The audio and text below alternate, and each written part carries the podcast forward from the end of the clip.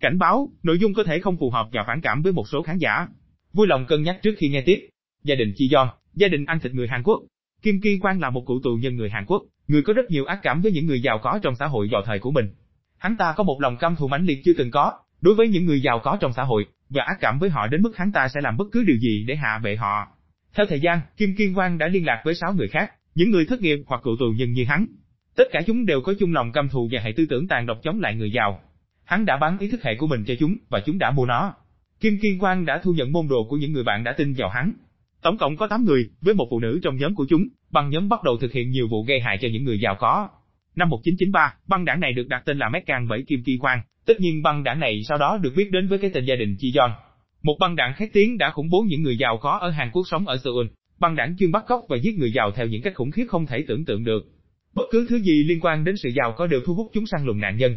Những chiếc xe sang trọng, quần áo và đồ trang sức đắt tiền đã thu hút chúng đến với người sở hữu, và lối sống hào nhoáng nói chung dễ dàng biến nạn nhân thành một trò chơi công bằng cho băng đảng. Chúng sẽ săn lùng nạn nhân như vậy cho đến khi bắt cóc được anh ta hoặc cô ta, và đưa người bất hạnh đó đến một kết cục đau đớn.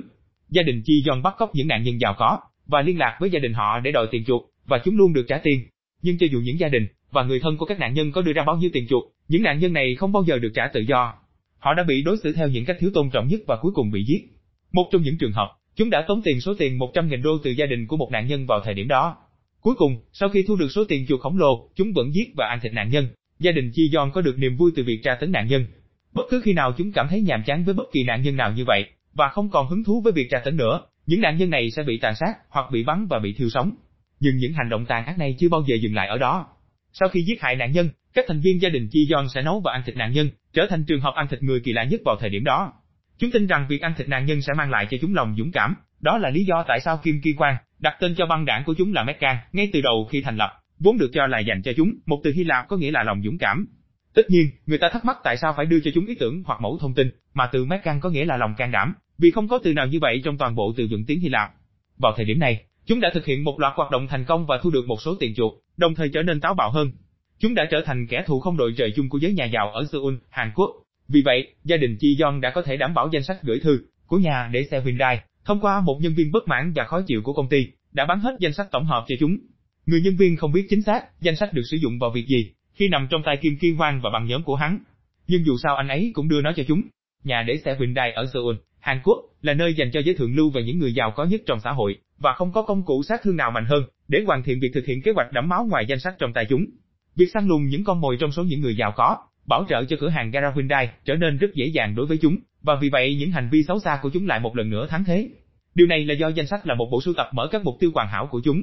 Trong danh sách có khoảng 1.200 tên của những khách hàng tích cực nhất của cửa hàng gara Hyundai. Những khách hàng này đứng đầu bảng xếp hạng những người sử dụng thẻ tín dụng để mua hàng. Họ trở thành mục tiêu cho Kim Ki Quang và đồng bọn, và vì vậy, chúng tiếp tục công việc không phổ biến của mình, thu tiền chuộc, bắt cóc, tra tấn, tàn sát, làm thương tật, giết hại nạn nhân và tất nhiên là ăn thịt họ. Hành động ô nhục của chúng cũng bao gồm hãm hiếp. Cần lưu ý rằng trong cabin của chúng có một lò đốt rác. Chúng đã sử dụng trong việc đốt cháy và hỏa táng nạn nhân. Không rõ từ các tài liệu cuối cùng của vụ án, liệu chúng có đốt bất kỳ nạn nhân nào trong lò đốt hay không. Nhưng nó giúp chúng giữ dấu vết của mình được bảo vệ, vì mọi dấu vết còn sót lại của thi thể, xác chết và các chứng cứ buộc tội đều dễ dàng bị đốt thành tro trong lò thiêu. Vào tháng 9 năm 1994, gia đình Chi Yon đã bắt cóc một người phụ nữ và đưa đến căn nhà gỗ khét tiếng của chúng. Đầu tiên, cô bị cưỡng hiếp tập thể một cách giả man và buộc phải trải qua vô số trải nghiệm khiến cô bị tổn thương tinh thần. Cô ấy bị buộc phải bắn vào đầu một nạn nhân bị bắt cóc khác, phải ôm một người khác trong khi người ấy bị giết chết bằng một chiếc túi nhựa.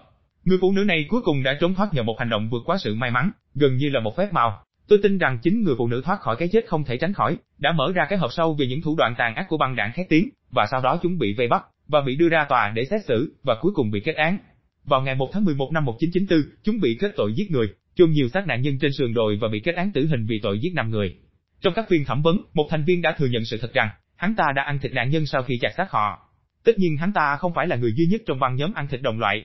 Tuy nhiên, trong tất cả các phiên tòa và trong lần kết án sau đó, các thành viên băng đảng gia đình Chi Giòn không bao giờ tỏ ra hối hận về hành vi tàn bạo và tội ác của mình. Chúng trơ trẽn và đưa ra những tuyên bố không ăn năn. Gia đình của những kẻ giết người hàng loạt cuối cùng chỉ có một điều hối tiếc, không giết nhiều nạn nhân hơn và không ăn thịt người nhiều hơn. Đối với chúng, điều đó sẽ mang lại cho chúng sự hài lòng và viên mãn hơn, bất kỳ thứ gì khác có thể có.